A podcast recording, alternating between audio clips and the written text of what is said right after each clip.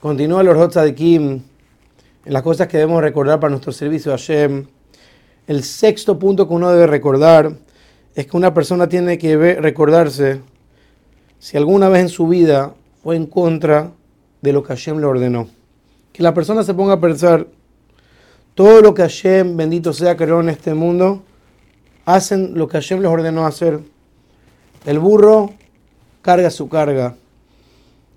El caballo y el toro aran la tierra. Y no hay ningún día que se rebelan contra su patrón. El sol hace exactamente lo que Hashem le ordenó que haga.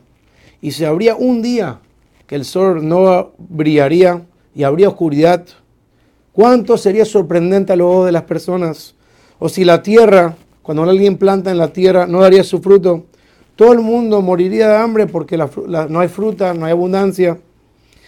Y ahora medita, dice el Kim, si todas las cosas que fueron creadas en este mundo hacen la voluntad de Dios, ¿cómo es posible que la persona no se avergüenza de no acostumbrar a su cuerpo y sus órganos que fueron creados para el servicio a Shem y para cumplir con la Torah?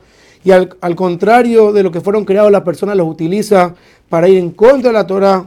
Uno tiene que recordarse, si el mundo entero que Hashem creó hace la voluntad de Hashem, ¿Cómo es posible que yo uso mi cuerpo para ir en contra de la voluntad de Hashem? El séptimo, recordéis que uno tiene que tener en su de Hashem, ¿cuál es?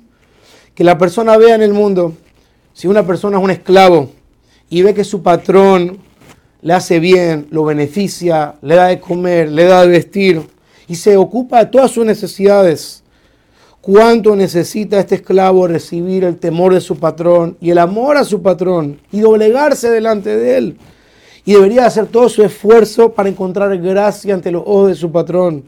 Cuanto más y más, dice el Kim, una persona tiene que recibir sobre sí mismo el yugo del cielo, el yugo de Hashem. Y que la persona piense como un esclavo debe de doblegarse frente a su patrón. Nosotros debemos de doblegarnos frente a Hashem. Que Hashem nos da nuestra vida, nuestra salud, nuestra parnasá, nuestra inteligencia.